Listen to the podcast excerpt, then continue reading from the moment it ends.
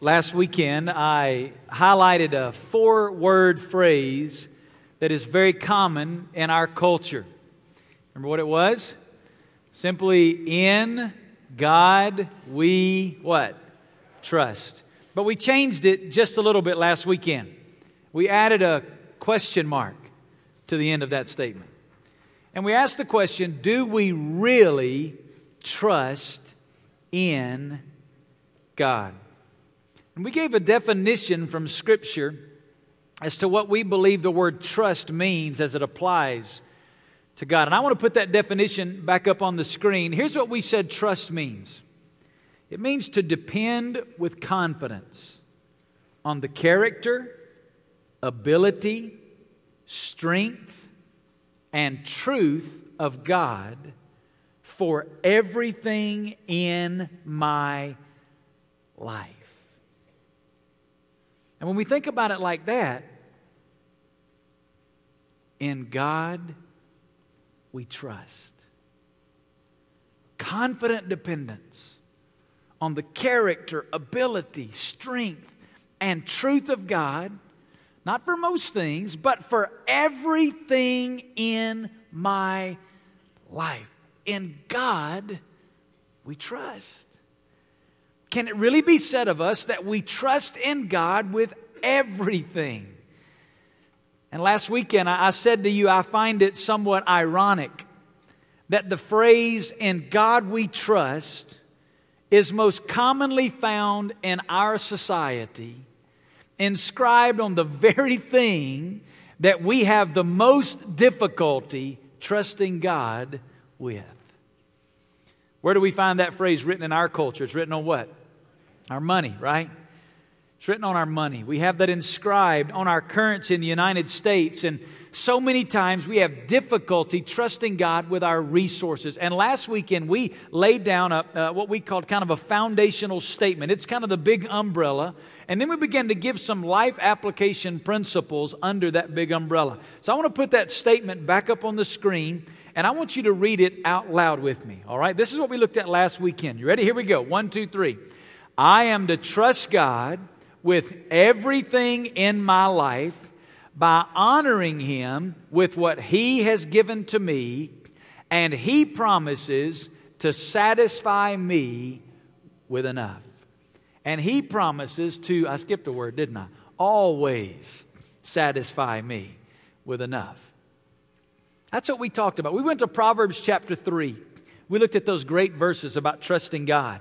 Proverbs 3, 5, and 6 Trust in the Lord with all your heart and lean not on your own understanding. In all your ways acknowledge him, and he will make your paths straight. And we laid down that principle that you and I are to trust God with everything in our lives. And then we read on in Proverbs, two verses later, where the writer of Proverbs says that we, one of the ways we demonstrate our trust in God is by trusting him with our resources. Because in Proverbs 3, 9, and 10, he said, Honor God from your wealth and from the first of all your produce, so that your barns may be filled and your vats will overflow with new wine. And after laying down that foundational principle, we begin to make some application statements. And I, I wanted to give you these in review just quickly because what we're going to do this morning is we're going to continue those life application principles. We looked at two last weekend under the umbrella of this overarching statement, and we're going to look at three more of them this morning. Here's the first one we said last weekend. If I'm going to honor God, number one, I am to honor God by faithfully managing what I already have for His glory. In that text in Proverbs, he says we're to honor God with our wealth. That simply means with everything that we already have, I am to honor. The word honor means to, to demonstrate worth or value, meaning that the way I manage the resources that God's entrusted to me should demonstrate the worth and the value and the priority that I place on God and my relationship with Him in my life. Here was the second principle from last weekend I am to honor God out of my increase by giving first to His work the Bible says, and from the first of all your produce. That principle of giving first. And here's what we said last weekend this means that I don't take care of me first and then see what's left over for God, I first honor God and then trust Him to take care of me with what He has provided. That's as far as we went last weekend. Those two principles under that big umbrella of I'm to trust God with everything in my life by honoring Him with what He's given me, and He always satisfies me with enough. This weekend, I want you to take your Bible, turn to Malachi chapter 3. I know what some of you are thinking. Where in the world is Malachi? You, oh, you mean Malachi? Oh, I know where that one is, right? It's the last book in the Old Testament. If you hit the Gospel of Matthew, you've gone too far. Put the brakes on and back up one book of the Bible, the book of Malachi, chapter 3, beginning in verse 8. Listen to what God says to his people. Will a man rob God? Yet you are robbing me. But you say, How, how have we robbed you? In tithes and offerings. You are cursed with a curse, for you are robbing me, the whole nation of you. Bring the whole tithe into the storehouse, so that there may be food in my house, and test me now in this, says the Lord of hosts. If I will not open for you the windows of heaven and pour out for you a blessing until it overflows, then I will rebuke the devourer for you, so that it will not destroy the fruits of the ground, nor will your vine in the field cast its grapes, says the Lord of hosts. All the nations will call you blessed, for you shall be a delightful land, says the Lord of hosts. What I want to do out of this passage of Scripture is continue what we began last weekend by giving you three new life application principles, and I want to introduce them with questions. I want to ask a question, then I'm going to immediately give you an answer with the life application principle, and then we're going to unpack what that principle looks like in our lives. Here's question number one Why should I give? Why should I give? Well, let me give you the life application principle. Look at it on the screen.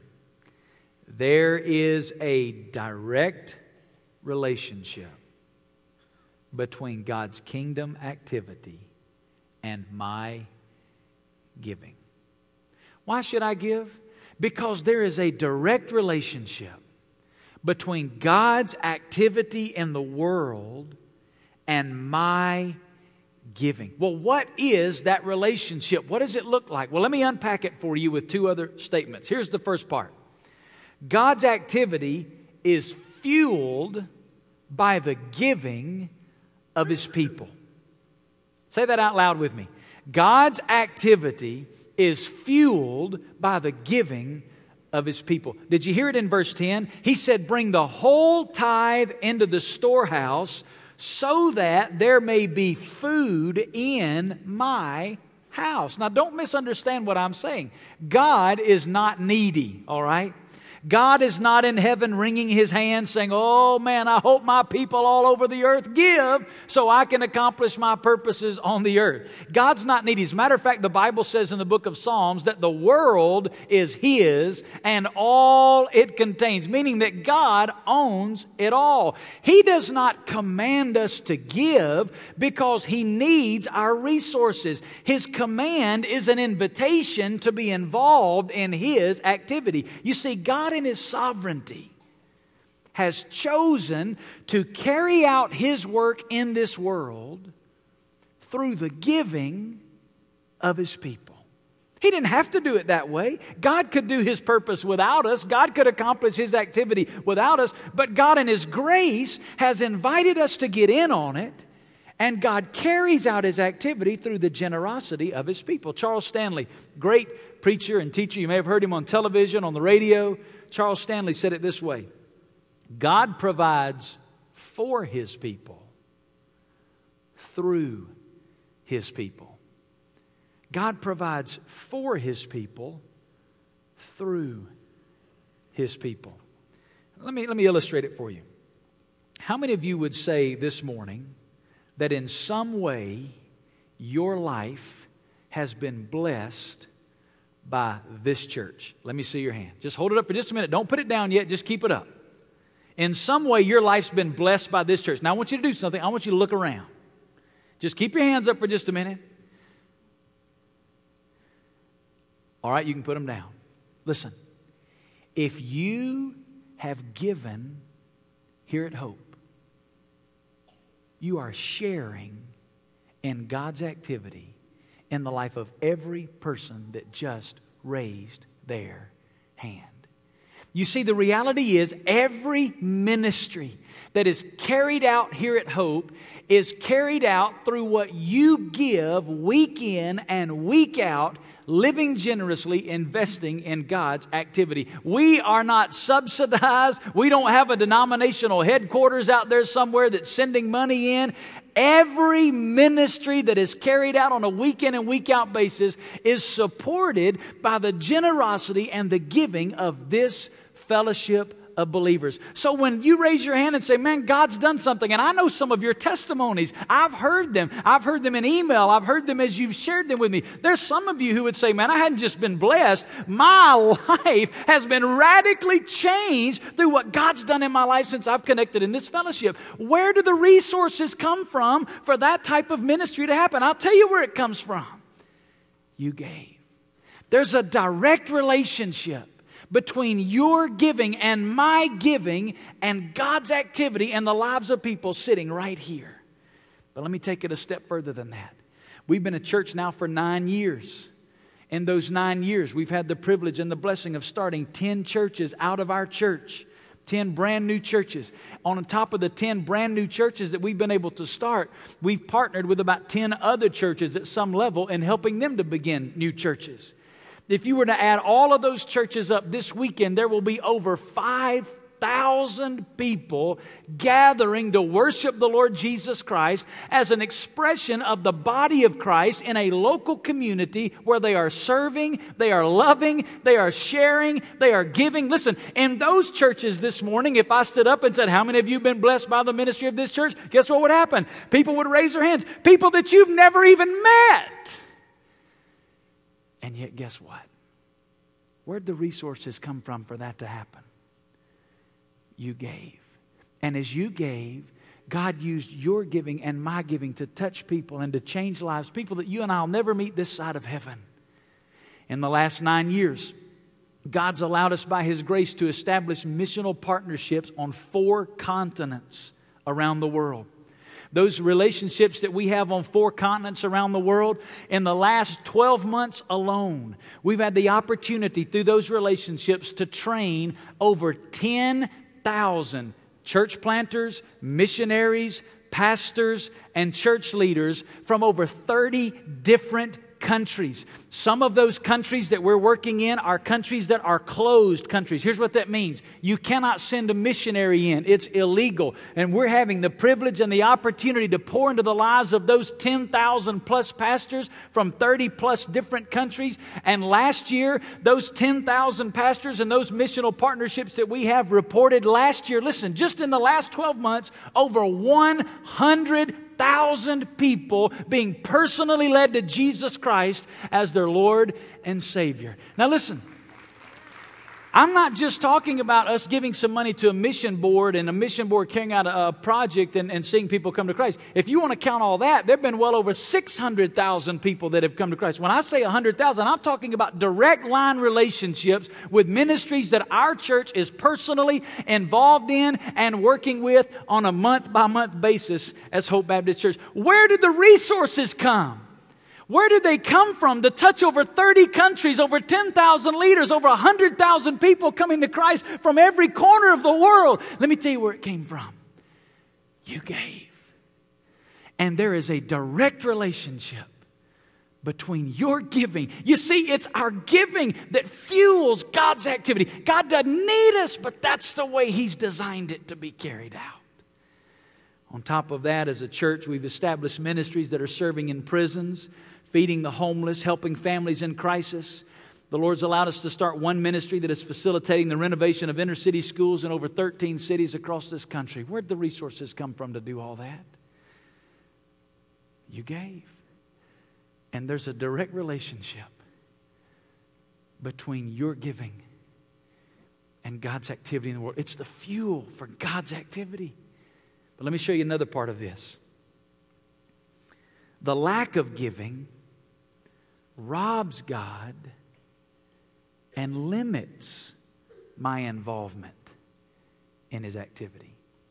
You see, God's activity is fueled by the giving of His people, but the lack of giving robs God and limits my involvement in His activity. God says something very interesting here in Malachi chapter 3. He says, You are robbing me. In the Hebrew language, there are three different words that we translate into English with the word rob or steal, but they mean something different. For example, one of them means to take by force. It's the idea of, of thievery or robbing or stealing from someone by force. Another word is to, is to take by oppression. It's the word that we might best understand as the word extortion, the extortion of money from someone. Another Hebrew word is the word that means to take by deception. We might understand it better with the word fraud or embezzlement. The Hebrew word that the writer here in Malachi uses is that third definition it is to steal by deception. It's the idea of embezzlement. That's kind of a bad word, isn't it? Embezzlement. What does it mean? Here's what it means to take for personal use money or property that has been given on trust by others without their knowledge or permission. And here's the principle because God has established that His people give first a portion to His work, to not give is to steal that which belongs to God. You see, God's blessed us with everything that we have, and God said, I'm to honor Him by giving first to His work out of what He's given to me. It all belongs to Him. I'm to take first and invest in God's activity. When I take that part, that portion, and I use that for me, what I'm really doing is I'm taking kingdom resources and I'm spending them on myself. And God says, when you do that, it's embezzlement. Now, it's one thing to embezzle from a company, right? I mean, that's bad. But we're talking about embezzling from the kingdom of God. You see, there's a direct relationship between God's activity and my giving. And part of that is God's given it to me as a trust to be used for Him. And when I use what He's given to me to be used for Him on myself, I'm not only robbing from God, listen, I'm limiting my involvement in His activity. Don't misunderstand what I'm saying. God's going to accomplish His work whether we give or not. He's going to carry out His purposes. He doesn't need us. But when you and I rob God, we miss the opportunity to join in what He's doing. Listen, those churches that have been planted, that work that God's doing in 30 countries, God could do that with or without hope. But what would we have missed had we not lived generous? I think that's what He's talking about when He says you, you're under a curse the curse of missed opportunities, missed involvement, when he's writing to his children here in the book of Malachi. Well, let me ask a second question How much should I give? How much should I give? Some of you are thinking, uh oh, Pastor, I, love to hear you preach, and I'm with you 99% of the time, but I don't know where you're headed here. You're making me a little nervous. Well, let me give you the principle. God's people have always regularly given a portion of what God has given to them. God's people have always regularly given a portion of what God has given to them. Some Christians have the idea that it was that Old Testament law you know, that law that we're not under anymore. We're under, it was that Old Testament law that required this giving of a portion to God. But that's a great misunderstanding. The law included that principle, but the law did not institute that principle. As a matter of fact, 500 years before the law was ever written, Abraham, then his grandson Jacob, The Bible records for us in the book of Genesis that both of them gave a tenth of everything that they had to the Lord. Not because there was a law that required it, they had a relationship with God, and it was their relationship with God that they wanted to honor God with everything that they had. They recognized that it was all a gift from God, and so they lived with it in a way that honored God by giving a portion of what God had given to them. It's always been the case. Then, under the law, it became a part of the law the law included this principle. It didn't start it, it included it. Look in Deuteronomy chapter 16 on the screen. Every man shall give as he is able, according to the blessing of the Lord your God, which he has given you. The law included this principle of giving a portion of what God has given to me as an investment back in the Lord's work. And if you really examine the law, it was 10% was required, and in some aspects of the law, as much as 23.5% is what was given under the law. And then after the law, in the New Testament church, the early Christians continued in this pattern of giving out of what God had given to them as an investment in God's Word. Look at Acts 11, verse 29 on the screen. It says, And in the proportion that any of the disciples had means, each of them determined to send a contribution for the relief of the brethren living in Judea. Did you hear it? As any of the disciples had means. It meant as had been given to them according to what God had given to them. They took a portion of what God had given and they invested that in God's activity. Here's the point throughout the history of man's relationship with God, people have given to the Lord out of what God has given to them. So I want to give you a new thought this morning, all right? New thought. I want you to look at this up on the screen.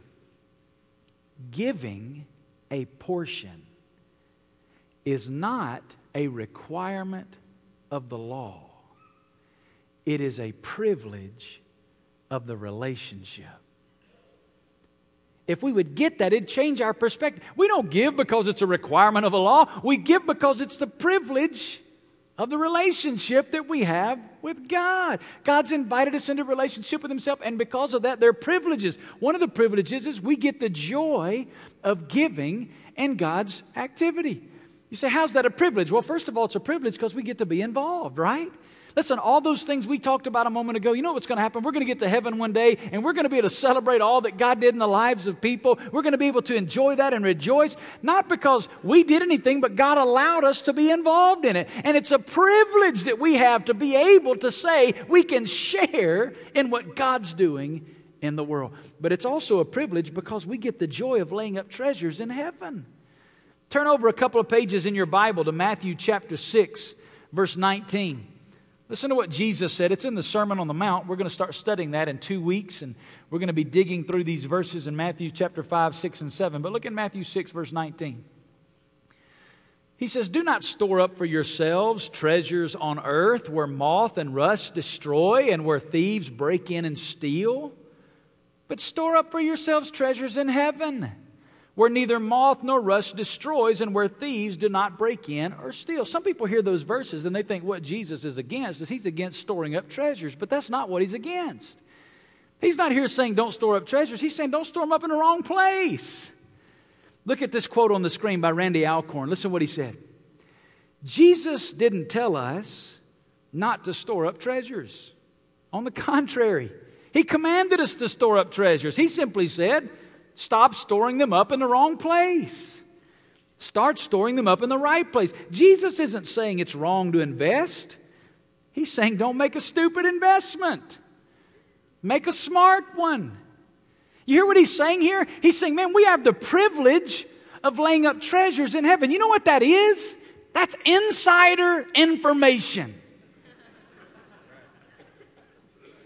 It's a tip about a great investment. And we only have the information because we have a what? We got a relationship to the one that controls that economy, right? And he's given us some insight. He said, Listen, don't lay up your treasure down here where moth and rust and thieves are going to destroy it. Lay it up in heaven because there it's eternal. You'll never lose it. The only reason we have that information is because we got a relationship, right? It's a privilege that we have to be able to give. I love the way Jim Elliot said it. Look at it on the screen. He is no fool who gives what he cannot keep to gain what he cannot lose. He is no fool who gives what he cannot keep to gain what he cannot lose. Well, where do we start? If we're going to practice this thing of giving a portion of our income, where, where do I start, Pastor? Well, people debate whether or not the tithe is for New Testament Christians, and I, I'd say there's room for debate there. We can, we can debate that issue, and we can't be dogmatic about it. But let me tell you to think about it this way. If we want to throw the tithe out as something that's Old Testament, know this every example of giving in the New Testament far exceeds the tithe anyway.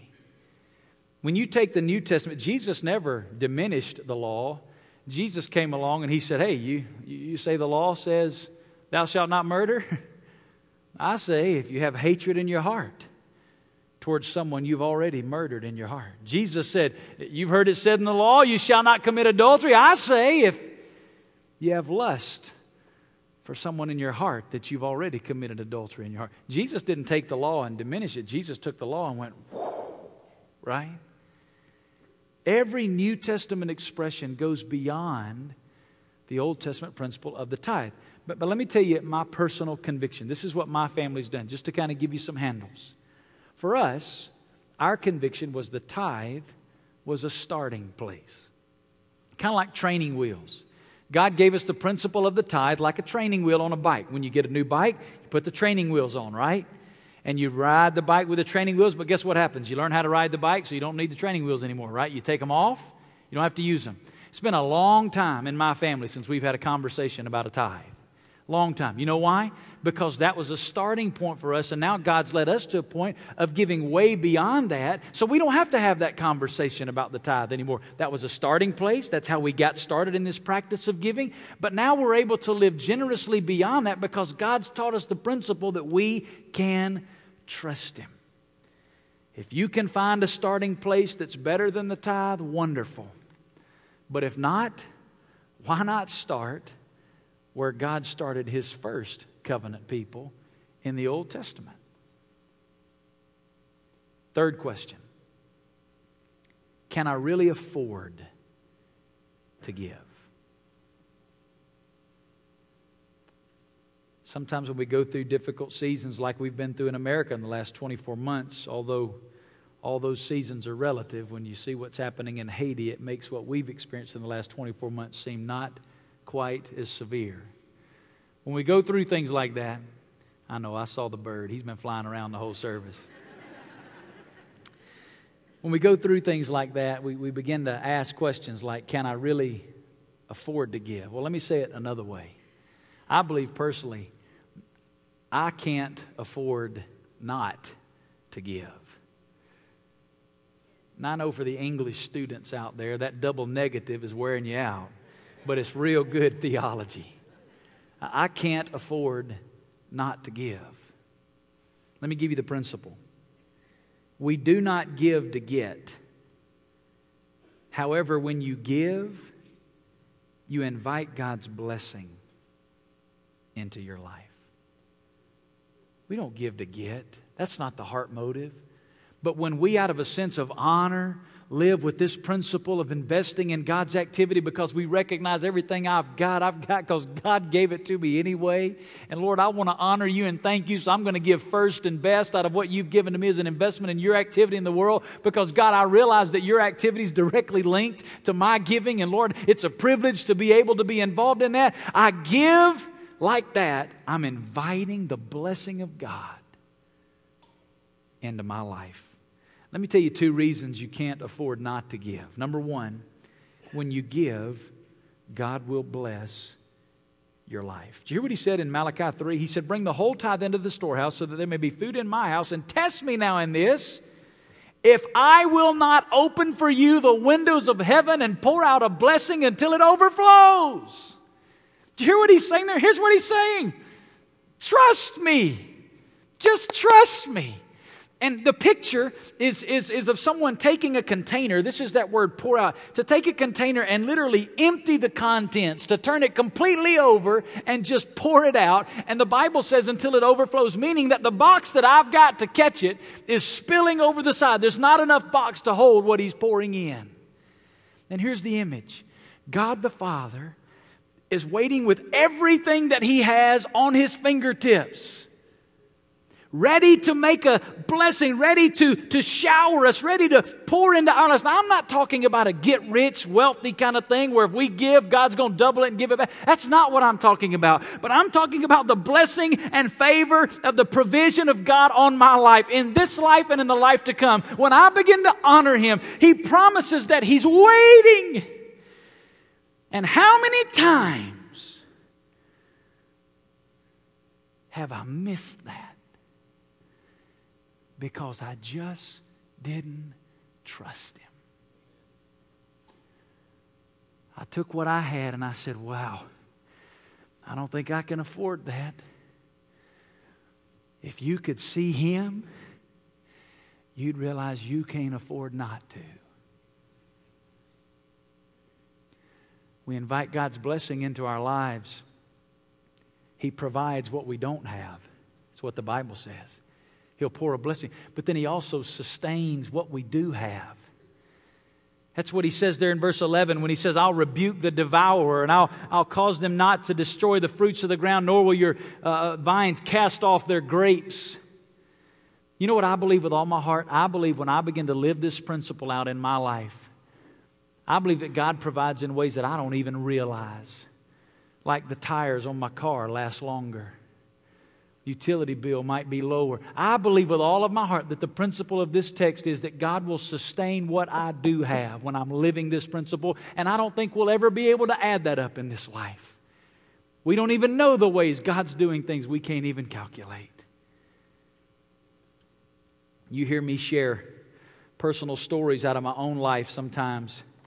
And I think sometimes people think, oh, yeah, that's great for the pastor. I mean, he got that direct line, you know. I, well, I got an email this week from a family in our church, and I want to read you just a short paragraph out of it. This family wrote me this email, and they'd been experiencing over the last few years real difficulty. About three or four years ago, they came into our fellowship, and God began to speak to them about this issue in their life. And listen to what they said. Talking about their first year at Hope. Over the course of that year, God would speak to me through the messages you and the pastoral team preached. One in particular was a segment on generosity. This would probably be one of the biggest turning points of my life. That message convicted me of how I was holding on to my wealth like it was mine, not God's. That giving to God's kingdom first from your produce, then paying everyone else after, would actually multiply your produce. This was foreign to me since I could barely put five to ten dollars a week in the basket. It was hard for me to think to tithe first and then pay bills. Mathematically, in my mind, it didn't add up. But that day convicted me that this was probably the only area I really didn't trust Him with. The next pay period, before paying my bills like I usually do in my office, I sat with the checkbook open, knowing in my mind there wouldn't be enough, and prayed before the Lord. It was extremely hard for me, I admit. But I trusted him that he would provide. That week, for the first time ever, I wrote a check out to be used for God's work first before everything else. Then began paying bills. Amazingly, it was barely enough to cover everything. We lived very meagerly, but we survived the next two years and up to including today. And he wrote this this week. Think about the last two years. The next two years, up to and including today, we've almost consistently followed this principle of giving God first. It's been an amazing two years. Within this time, God has more than provided. Not only have I been made full time at my job, my wife's had pay increases. We've had a successful investment that's ready to pay off. And what's crazy is that we've been giving more than we ever have and actually have been able to put more into savings than ever at the exact same time. He says, Looking back over the past years, I'm still in awe of God's grace and greatness. His fingerprints are all over everything that's happened for our family. I'm nowhere near done or finished. And we have a long way to go.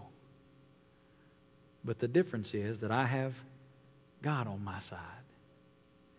And I lean on Him and depend on Him for His strength and provision.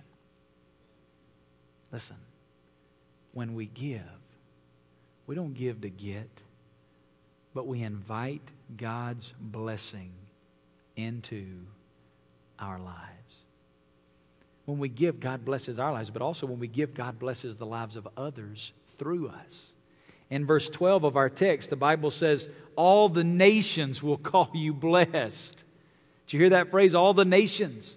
You see, the blessing of God on our lives becomes a testimony to the goodness and faithfulness of God in our lives in the lives of others. It becomes a platform where we're able to share with others in the midst of difficult circumstances about the goodness and the faithfulness of God. You see, Psalmist said it this way God blesses us that all the ends of the earth may fear him. You see, God doesn't bless us so we can sit back and go, man, look how blessed I am. No, He blesses us so that we might be a blessing. God doesn't bless us to raise our standard of living, God blesses us to raise our standard of giving so that we can be a conduit through which He can use us for His glory. Now, in closing, God says something here in Malachi that He doesn't say anywhere else in the Bible, Genesis to Revelation. You know what He said? Test me. He doesn't say it anywhere else in the Bible. But here in Malachi 3, he says, You bring the whole tithe into the storehouse so that there may be food in my house. You test me and see if I won't open for you the windows of heaven and pour out a blessing until it overflows. You know what he's saying? Here's what he's saying Trust me. Sometimes we hear the word test God and we have kind of negative connotations about that, right? I mean, we don't, you're not supposed to test God, right? And a lot of times that's true. We're not supposed to test God. But when God says, test me, I think we're okay, right? In the Old Testament, the children of Israel a lot of times were criticized and, and actually um, spoken to harshly because of their testing of God. But there's a wrong way to test God. You see, a wrong way to test God is when we test God when we fail to believe, we have a lack of faith in what God has spoken. And because we don't believe Him, we say, God, I need you to give me a sign. Give me something. I'm testing you to see if this is what you're really saying. We don't believe Him. But the right way to test God is when we put faith in what He said and we just trust Him.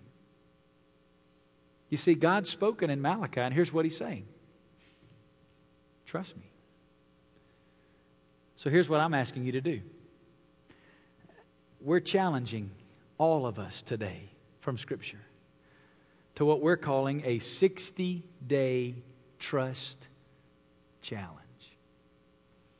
When you leave today, you're going to get a little card. It's going to be handed to you that looks just like what you see there on the screen.